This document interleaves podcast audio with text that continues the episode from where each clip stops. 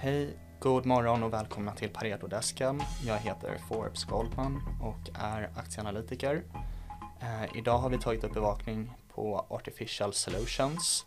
Eh, vi inleder med en köprekommendation och målkurs på 2,3 kronor och ser därmed en eh, hyfsat stor uppsida på över 130 procent men från visserligen pressade nivåer. Eh, vårt case bygger i huvudsak på att bolaget ska nå sina finansiella mål 2024 och 2025 eh, och då menar vi att aktien ska värderas upp.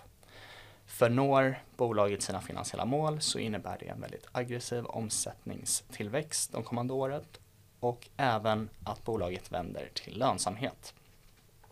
Så jag tänkte berätta lite kort om bolaget och sen kan jag gå in lite djupare på investmentcaset.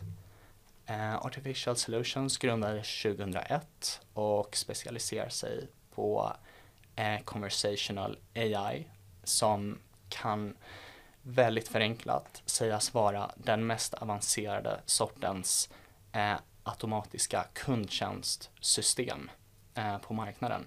De erbjuder en plattform som heter Tineo där deras kunder kan utveckla eh, morgondagens eh, automatiska kundtjänstsystem och avancerade chattbottar.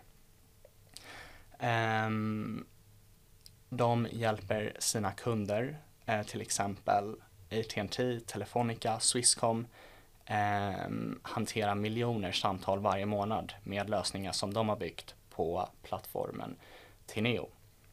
Ehm, och det har hänt stora saker i det här bolaget. De har gått igenom en stor transformation Eh, sedan 2020 i princip har hela management eh, bytts ut och kommer från en konkurrerande firma.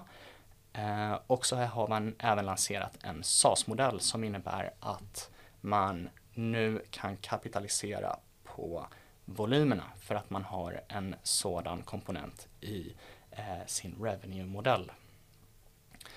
Så om vi går över på investment-caset så räknar bolaget med att eh, växa kraftigt de kommande åren. Eh, de ska bland annat generera en ARR om mer än 200 miljoner kronor 2025 och uppnå opera, eh, positivt operationellt kassaflöde 2024 eh, och långsiktiga ebitda-marginaler på mer än 30 procent. Och det är egentligen det här scenariot vi fokuserar på i vår analys. Och lyckas bolaget komma hit, då menar vi att det finns stora straff i aktien.